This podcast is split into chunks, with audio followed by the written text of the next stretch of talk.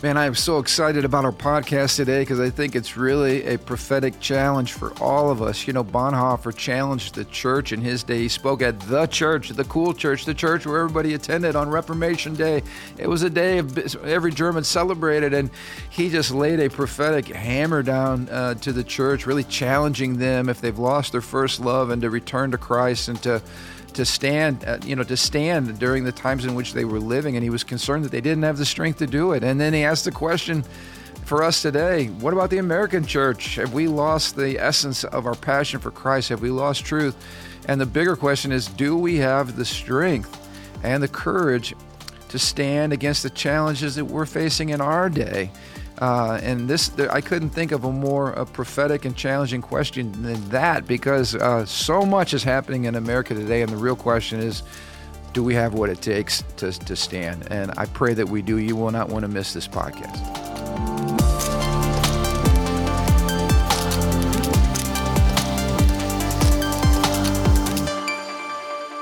Hey, welcome to the Ron Johnson Discipleship Podcast. Hey, I just want to say, because we don't say it enough, thanks so much for sharing this time with us, listening in, giving us feedback. There's not a week that goes by that somebody, uh, I don't run into somebody who ma- makes a comment or something about uh, how much they appreciate the podcast and some of the things that we're talking about. So thank you guys for uh, for allowing us to do this, and thanks for the audience at this building, and thanks again for your willingness to share what we're talking about here, uh, you know, with your friends. Um, I've said before, this podcast kind of gives us an opportunity to talk about things that are beyond the scope of the time maybe we have on Sunday morning. I mean, sometimes we get into sermon series that deal with some of these topics, but there's so much happening, so much going on, so many important things to talk about, and of course the the whole uh, crux of this podcast is that Jesus Christ, as Lord, has something to say about all of it.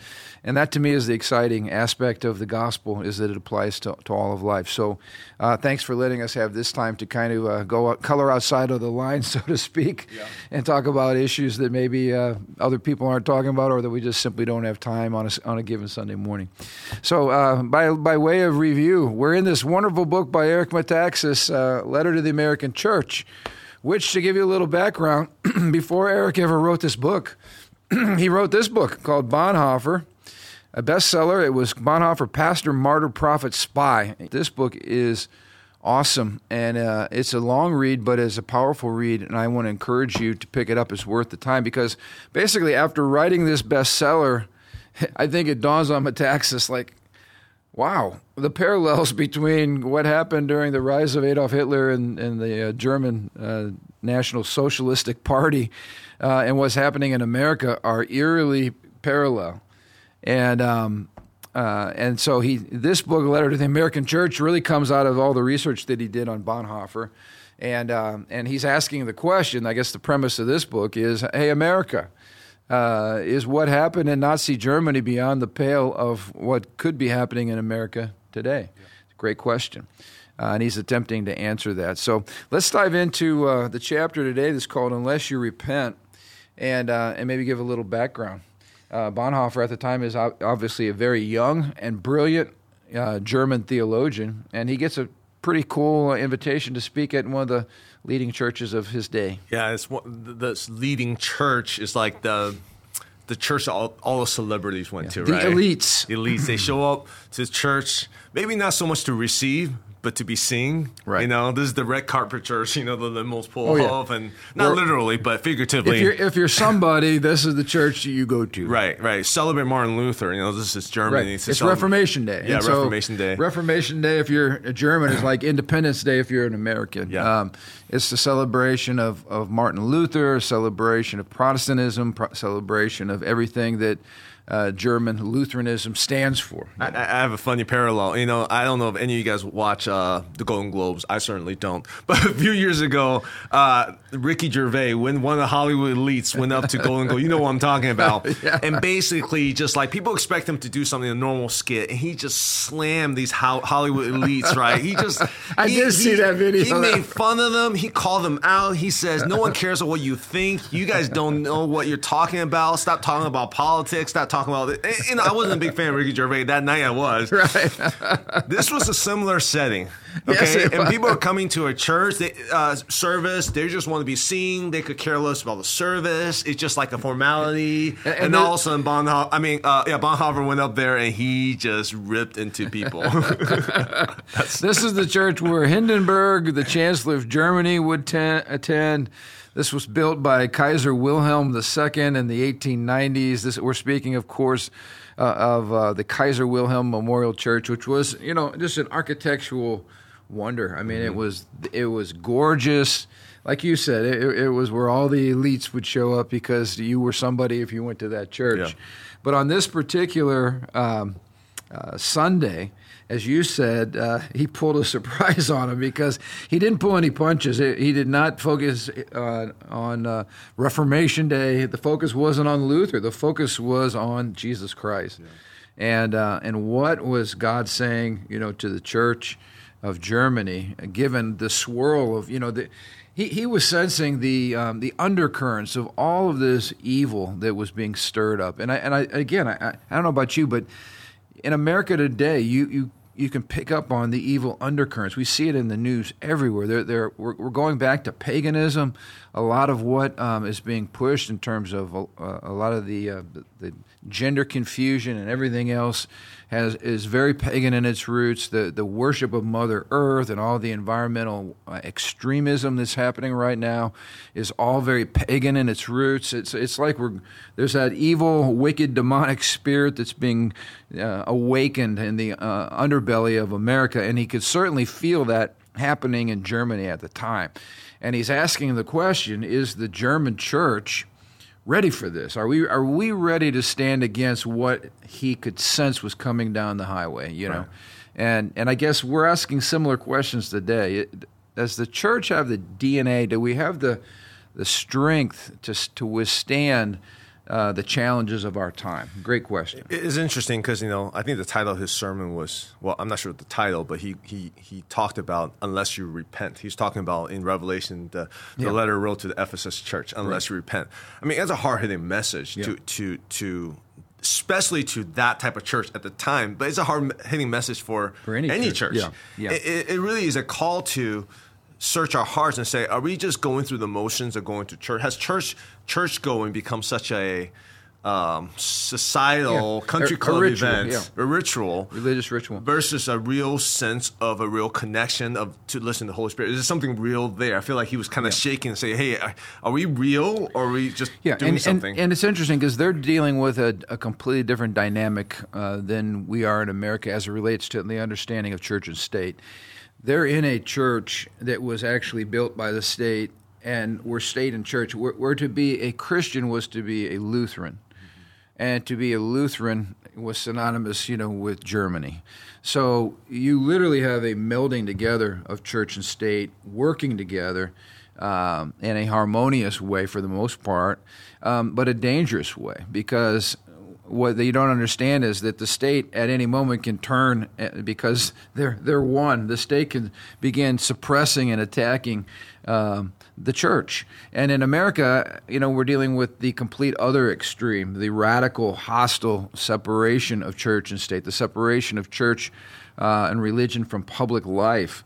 And so, in that regard, the the environment couldn't have been more opposite. You know what they were dealing with in their day and what we're facing in our day. But as you know, both the way the pendulum swings, both extremes open up themselves to all kinds of of you know t- terrible errors uh, that happen as a result. So, but here you got church and state synonymous. You have Germany and Lutheranism synonymous, and unfortunately, you have Jesus and Lutheranism synonymous, um, where there's really no distinction. So, if you're if you're born in Germany, you're a Christian and you're a Lutheran, and that's what this is what uh, Bonhoeffer is facing on that particular Sunday. Now, a little back history, and, and as I share with you, uh, Metaxas' writing here in this book is really what he's looking at as he's writing this book. And so I went back and did a little research in, in the original book here by Bonhoeffer, uh, or on Bonhoeffer. And it's interesting, in 1930 and 1931, prior to, to his famous sermon that we're going to talk about, he spent that time in, in America, and he went to study at Union Theological Seminary, which was a liberal uh, bastion at that point. There was a battle going on in America in the 30s between fundamentalism, a belief in the in the fundamentals of Scripture, and liberalism, which had kind of rejected um, uh, the scriptures for the most part and taken on kind of a social gospel. And so when, when Bonhoeffer arrives at Union, he is appalled. He says there's no theology here. Uh, he, he's really critiquing the American uh, theological institution, at least as he's tasting it. And and you know, if there's anything, German German theologians uh, were the, the top of the class at that point. And so there was a lot of headiness, a lot. You know, to say that you studied in Germany under German theologians was a, a big deal if you're a, a theologian yourself. Um, but it was that dry, kind of lifeless, heartless religion uh, that was all head and no heart. And so while he's in, in New York, he visits a, a Baptist church, uh, predominantly black church in Harlem. And what he encounters there is the strong preaching of the gospel mm. mixed with this dynamic black worship. And, uh, and so he gets a, a dose of that not only the head again, but, but true preaching of the gospel with being Christ centered and then he gets encountered in his heart with this dynamic, passionate, lively worship, you know, which is not dull, dry, boring, staid worship. It's like passionate from the heart worship yeah. of Jesus. And it radically impacts him. But he also gets a dose of American racism at the time, the segregation that was, you know, in full bloom. And so he's looking at all of these, uh, you know, crazy things that's happening in the American culture and thinking at the time, ironically, could anything like this happen in, in back in Germany. You know, it's kind of the shoe on the other foot. But many people believe that this is where Bonhoeffer actually had a born again experience or had an, a spiritual awakening, which would make sense because when he comes back and starts speaking in the church, right, the church in Germany, and goes after a lot of the idols of, of uh, what's going on and the hypocrisy that takes some guts to do that as a 20 some year old you know young man. You, you would think hey don't mess it up. You've just been given the opportunity right to, to preach in the church. You know don't say anything that would offend anybody because you've arrived you know. You're you're a big shot now and man the sky's the limit on your preaching career if you play your cards right. Right. But he comes in like as you said he comes in like a prophet and layers the the, the boom lowers the hammer and really, what he's talking about is, um, as you mentioned, it was a form of Christianity without Christ, and the fiery church of Luther was nowhere to be found. And um, and so, uh, Metaxas mentions that Bonhoeffer goes on to write in 1937 his famous book, The Cost of Discipleship. Now, this book is still in print today, and I was talking with Pastor Andrew before the podcast began. If you go to most Christian uh, you know liberal arts colleges in America today, this is probably on your must-read list, or you'll you'll encounter a class of some sort that will require uh, Bonhoeffer's book called "The Cost of Discipleship." So let me let me give an excerpt um, about uh, where uh, Bonhoeffer's coming from here. He talks about the concept of cheap grace. Um, cheap grace, he writes, is the preaching of forgiveness without requiring repentance, baptism without church discipline communion without confession, uh, absolution without personal confession. He says cheap grace without discipleship, grace without the cross, grace without Jesus Christ living and incarnate. And then he contrasts that with real grace. he says such grace is costly, talking about genuine grace, because it calls us to follow. And it is grace because it calls us to follow Jesus Christ. It's costly because it costs a man his life. And it is grace because it gives a man the only true life. It's costly because it condemns sin. And it's grace because it justifies the sinner. Above all, it is costly because it costs God the life of his son. And he quotes there from 1 Corinthians You were bought with a price. Uh, and what has cost God much cannot be cheap for us. Above all, it is grace because God did not reckon his son too dear for too dear a price to pay for our life, but delivered him up for us all. Costly grace is the incarnation of God. And so he goes right back to challenging two different things in the church of his day. One was a religious formalism that we talked to. It says God loves you, but basically live as you please. We see a lot of that in the church today. And then the second one is a legalism that says God loves you so be a good person. Uh, and I want to just pause there and think about that. You know, cheap grace is the grace that, that again emphasizes love, emphasizes forgiveness, but completely removes the cross and removes sin and removes a call to holiness. Um, and I think, again, the parallels between the German church and the American church are, are eerily close. You know, we have a lot of this religious formalism today that just emphasizes, hey, man, God loves you. He loves you just as you are. You know, we can talk we talk about elements of this. You're, you're broken. Let's just be real. We're all broken. So let's just come to the cross. But coming to the cross and realizing you're broken isn't enough unless you embrace the cross and embrace the power of grace not only to, to bring you to Jesus, but to set you free from the sin that keeps you from Jesus. And so here you have a church that's that's full of compromise, full of uh, exterior, you know, uh, religion, but missing the the heart and the passion and the essence of the gospel. And that's what he's prophetically speaking against, as you mentioned, when he gets into this passage from from Revelation uh, chapter two. I mean, was he the one who kind of came up with that phrase "cheap grace"? Yeah. Is that where that, that phrase came from? Because we talk about that quite a bit in our culture today. Yeah. You know, I wonder if Bonhoeffer was one. Oh, it was. who- It, it it comes out of his book, Cost of Discipleship, um, because he's contrasting, again, a grace that's without any substance, a grace that's without any uh, deeper commitment, no sacrifice, just a grace that, that's like a, whitewa- a whitewashed fence. Oh, God loves you. He forgives you. Don't worry about it. Yeah, he, know, he knows you're sinning. Don't worry about it. Um, and that's not grace at all, because as we know, the, the cross was incredibly sacrificial. It cost God the death of his son. And grace doesn't leave us the way God found us, it, it draws us to the Lord. But then it's the grace that transforms us and makes us new people, and that we no longer go on. We don't have to stay broken. We don't have to stay in our sin. We don't have to stay in compromise. And, and yet, he's speaking to a church that's full of compromise. Uh, and that, in fact, at this point, we've, we've gone beyond celebrating Christ. We're celebrating Luther, but we're celebrating a, a caricature of Luther because it's not the radical Luther that led us to the cross and not the radical Luther that, that took the drastic, you know, stand against, uh, of protest against the church at the time, uh, and then was willing to lay his life down. This is not the Luther that the Germans are celebrating at this time. It's a, it's a false picture of Luther. I thought it was interesting because even in our culture today, I, I bet most people don't even understand cheap grace came from really the writing of a martyr. Yeah. But but you know we associate cheap grace as something kind of passive. Yeah, I just want to avoid cheap grace. But in his context, cheap grace is what allowed basically the the the, the, the initiation of World War II.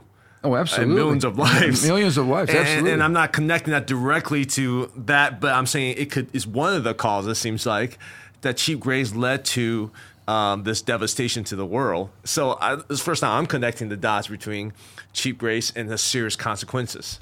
Oh, absolutely. Not Yeah, only personally, the prices but of like- cheap grace is not cheap. Yeah, when, when the church loses the gospel, and that's I think what what he's really going after. When the church loses the essence of the gospel, and we start replacing it with with a you know, and then you and I talked about this, and maybe it's a good place to put a little comma here. Um, it was German nationalism that that uh, Bonhoeffer was concerned with, but it was a nationalism where Lutheranism and and being German were united without Christ, and so there was great pride in Germany and great pride in the church, but not great pride in Christ crucified. And and so we're you know a lot of times people today they they talk about um, Christian nationalism like you know, rah rah, and they usually identify Donald Trump with being the the leader of the pack, right? Um, and and we probably need to talk about that. Bonhoeffer was not against uh, German patriotism, as we've talked about in previous podcasts. Loving your country is not a bad thing.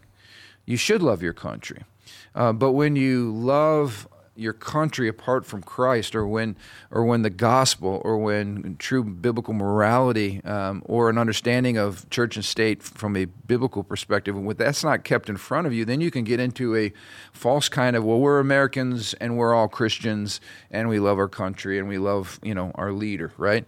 Uh, in Germany, it would have been Adolf Hitler and German nationalism, and you know if you're if you're a German, you you love your country and you love the Fuhrer, you know.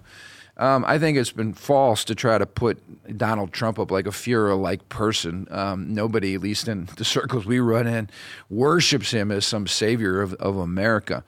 Um, but I, as you pointed out, I think America, like Germany, we're sick and tired of business as usual. We're sick and tired of of uh, of of watching the way our government runs, which seems so inept and so broken. And I think if we're not careful, we're we're looking for a leader who's going to bypass the democratic processes, which seem so broken and slow, uh, and who's going to you know take a, the bull by the horn, so to speak, so to speak, and rescue America. That's a dangerous scenario for any any politician to step into, but yeah. we've seen that happen globally.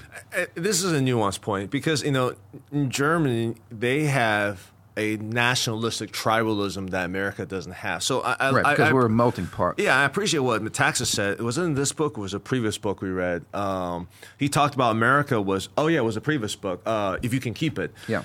He talks about how America was the first nation that's not found on a certain tribalistic. Uh, right, we're not French or Germans. Right. Or, it's founded on ideals.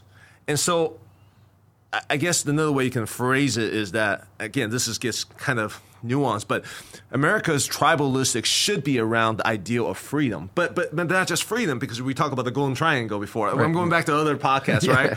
right? But which is a good jumping off place. Go back and listen to so many yeah, of these podcasts. Each other because freedom is founded on virtue and virtue is founded on faith or religion, right? Or, or really the gospel yeah, or the, the, the scriptures, absolutely. right?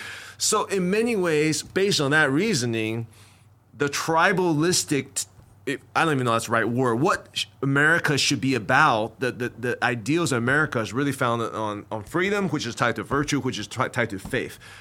So, in by that argument, the gospel is intrinsically re- evolved, uh, revolved around what America, the virtue should be. Right. So, so that's why I think it's different from Germany because what America is is not white people, black people, Asian people, whatever. Is around should be around the ideals right. of of freedom, but which came from the scriptures. which came from the scriptures. Yeah. And I have no problem saying, you know what, that's what our, our what we should be. America should be wrapped around those ideals. Yeah. And we're not judging people based on skin colors or gender or whatever, but it should be like, do you adhere to those principles? Right. If you don't adhere, why do you call yourself American? And, and this is what we you know, while they're having Reformation Day, you know, we have Freedom Sunday at our church anyway, uh, around the Fourth of July. This that this has been exactly. You're trying to you're capturing my heart uh, to say, hey, wait a minute, let's celebrate the Fourth of July and let's celebrate America. Let's celebrate. Let's blow off some fireworks and let's have some hot dogs and hamburgers and cookouts and be with friends. And in fact, our founding fathers said, please do that. But to do all of that and have a big America Fest, apart from getting to the roots of why America is who we are and going all the way back to Jesus and the gospel leaves it kind of ringing hollow. It's like all the boom of the firework, and you're going, "Why are we lighting off fireworks?" You've forgotten why we're even, you're even right. doing that. And I think that's what he was saying. Only he's he's seeing some of this evil undercurrents again arising, and he's going, "Wait a minute, church." We're having this big celebration here that has absolutely become meaningless because it's a shell without the substance. Um, and he's taking them on. And I want to get to, to, some of his actual quotes here, but but you mentioned his text, and I'm going to read it right now. He gets up and he reads from Revelation chapter two, uh, verses four and five.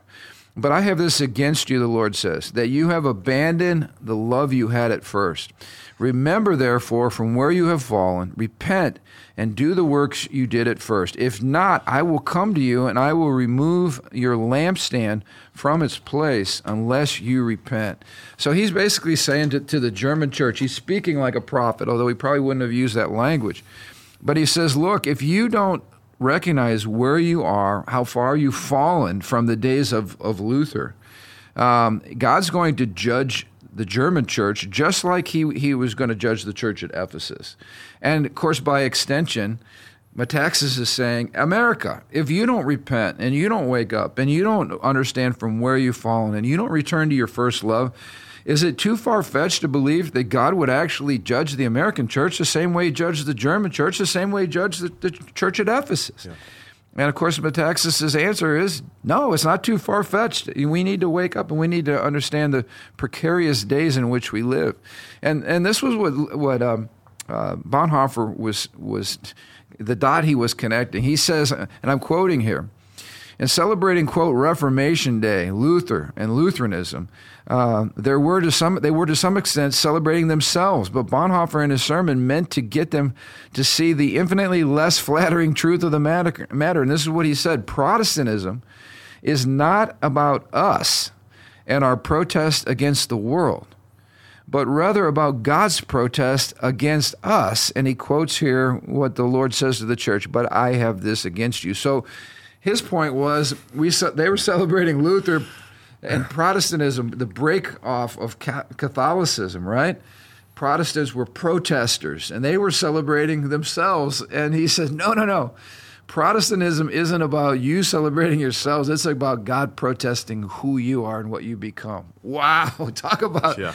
talk about uh, messing up the party. Yeah, those I mean, were some strong words. he's essentially saying we need another Reformation the, the, the initial Reformation has kind of uh, been been uh, expired. Yeah, it's run its course. There, run its course. There needs to be a new reformation of our hearts of the church because institutionalized the church has become very much probably very similar to yeah. what Luther was protesting against. Absolutely, guessing, we're, yeah. we're, celebrating the prophets of old, but we've lost their prophetic zeal in our own hearts. Yeah.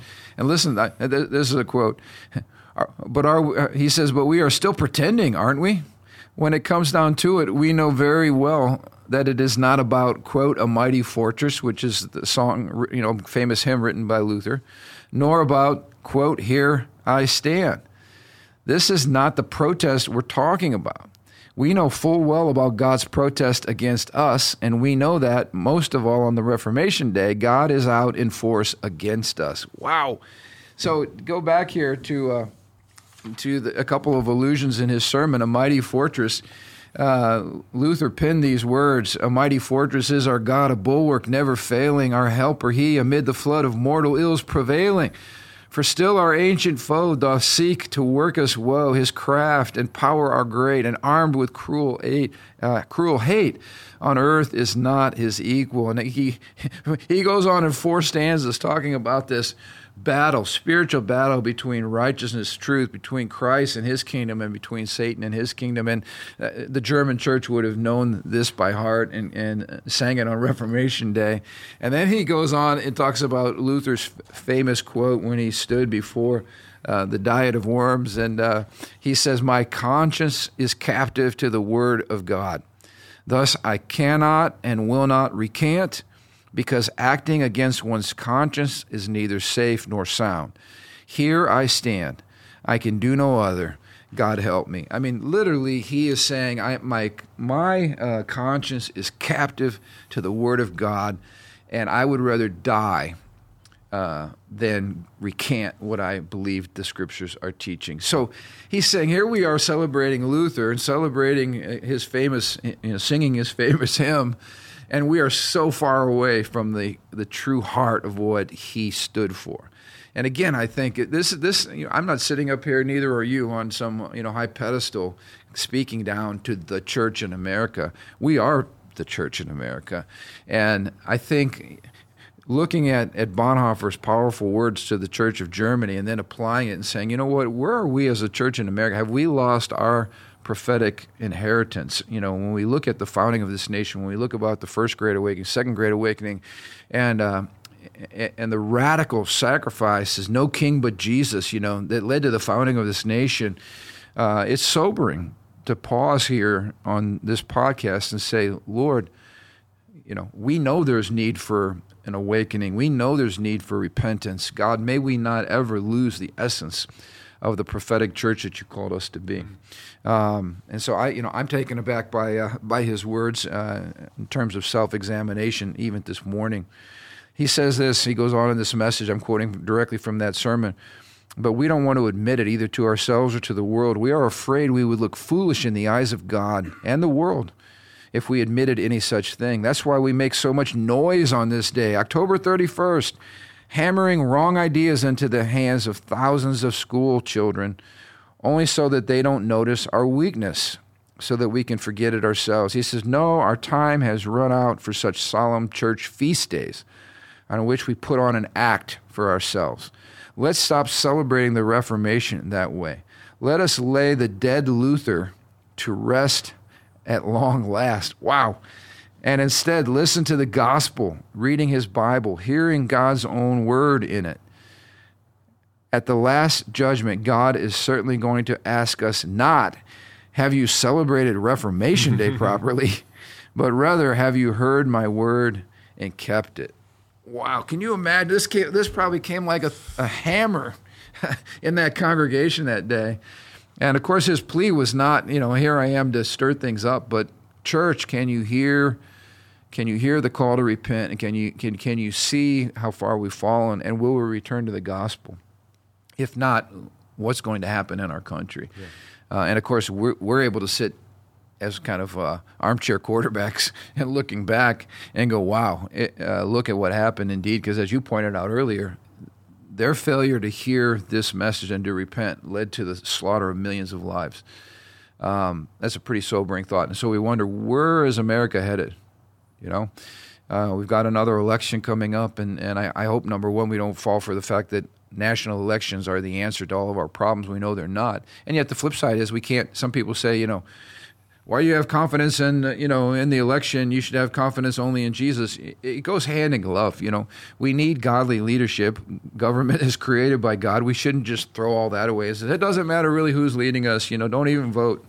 Uh, let's just pray for revival. Well that's not true either. It does matter who's leading us. Um, but we do need to do both. We, we don't need to make an idol out of American elections or the presidential election or any party. Uh, but at the same time, um, we need to hit the ground uh, and hit our knees and just say, Lord, help us and, and uh, revive us and get us get our hearts right yeah. with you again. I mean, I think every sphere of influence we have, we need to examine ourselves, whether it's your sphere of being a husband or a sphere of being a father. Yep. You look within that sphere and say, have I let ritual, ritualism take the place of my duties as a disciple of Jesus Christ? You know, have I make rituals out of my families instead of really loving them and, and, and right. stewarding them as a business owner or as an employee? Am I doing that? Well, look at your sphere of influence as a pastor, but we all have a sphere of influence of at least voting because you know we're citizens of this nation. That is within our sphere. In every sphere, we got to consider right. a degree of consecrate. Well, total consecration and say and look at ourselves ask ourselves that question so for people to say well forget voting or whatever it's like that is a throughout history, few people had this privilege of being right. able to vote. Right? We've right. been given that sacred duty. We need yeah. to consecrate that duty, yeah, just like our not, duties. Not, that's a good word. Let's not throw the baby out with the bathwater. Um, be responsible in every arena that you can to to promote Christ and promote Christian values, but do it not out of an empty, you know, I'm, a, I'm an American, therefore I'm a Christian, just like the, the Germans said, I'm a German, therefore I'm a Lutheran. No, no, no. You know, I, I guess we need to ask this question, you know, um, are we going through the religious motions? You know, um, are you just showing up to church, punching your time clock? Uh, doing what good citizens do, right? Respectable citizens. Are you going to the respectable church and being seen by respectable business community or whatever, uh, or money people or elite people or whatever? Or is there a genuine fiery passion in our hearts for Christ?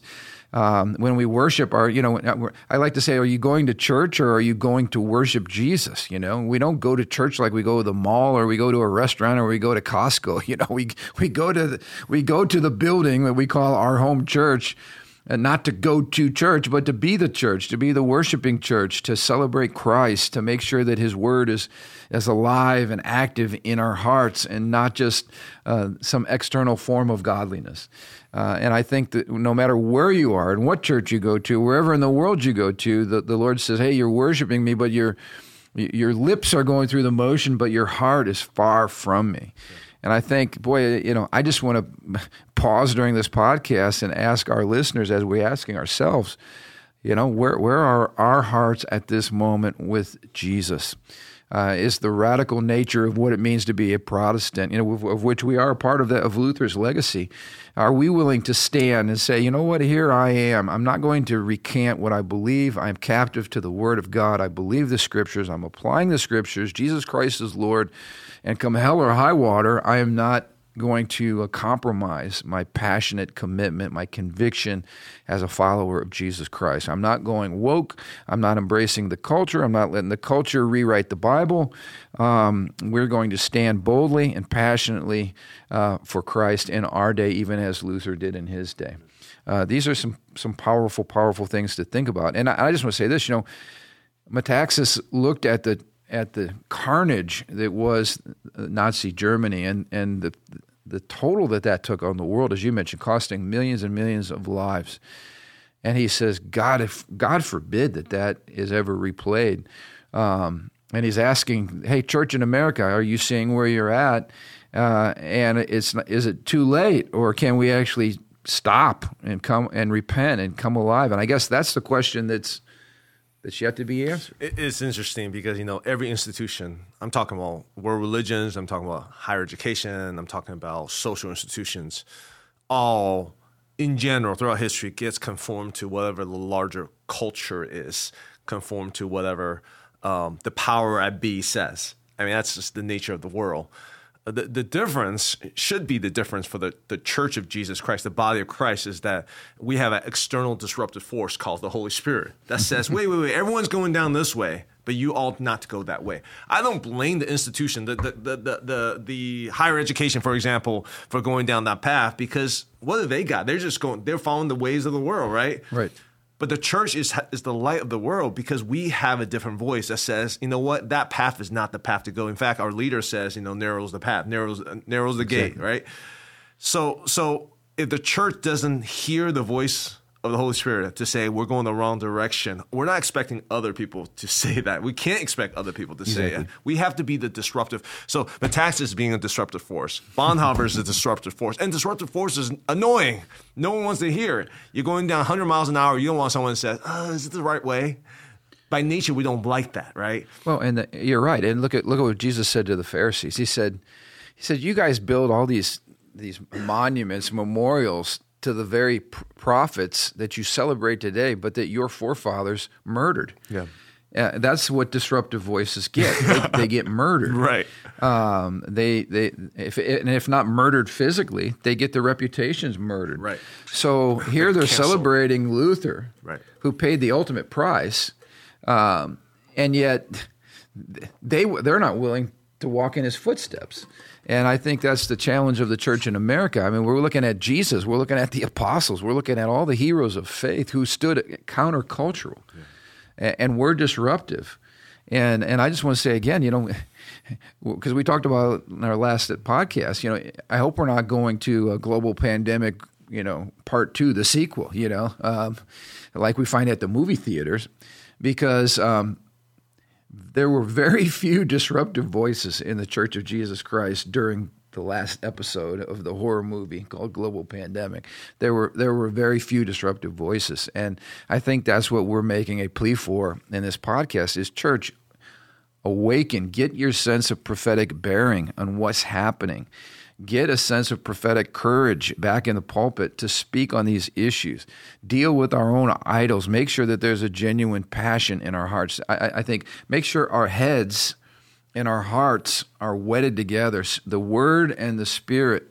Uh, so that we have the force of speaking the truth, but speaking it with, with hearts that are full of genuine, authentic love for Christ and, and, when you have that, you're you're you're a disruptive force. You're dangerous. You're a prophetic voice, and uh, and we, as you pointed out, the church has got to be that thermostat. We're not the thermometer. We're not just we're not reading what the culture's saying, what what temperature the culture is. We're the thermometer that says this is where we need to be. We need to be on hot for Christ. We need to be passionate for Christ we need to get back to being that that thermostat um, that God's called us to be, and that disruptive voice in our culture today before it's too late. Now we'll end with this because we run out of time, but but uh, Metaxas points out that that church, the exact pulpit where Bonhoeffer stood on that Sunday on Reformation Sunday, eleven years later, was bombed by Allied forces, and today, if you go to Germany, uh, all that remains is the steeple and what is attached to it is this ugly postmodern, cold uh, building, uh, church, for lack of a better word, that is, was attached to this glorious, you know, beautiful architectural wonder, and and it's a it's a prophetic reminder that if the church fails to be the church, that the gates of hell will prevail against us, and all that will be left is this ugly, broken remains of what was once a beautiful, thriving, vibrant movement is now just this empty architectural shell, uh, completely gutted. Um, and that's a that's such a powerful picture of what lies ahead for the Church of Jesus Christ if we fail to to if we promote cheap grace and we fail to stand for the truth. So, Lord, help us. Let, let, us pray. Lord, we just uh, commit ourselves to being that kind of church, a disruptive but loving, powerful force for righteousness and truth in the earth today. God, may what happened in Nazi Germany and may what the, happened in the uh, Lutheran Church in Germany not happen in America. Lord, revive your pulpit, revive uh, pastors, revive your people, uh, and bring about another reformation of righteousness in America today. In Jesus' name, amen. Thanks for being with us. We'll look forward to seeing you all next Thursday.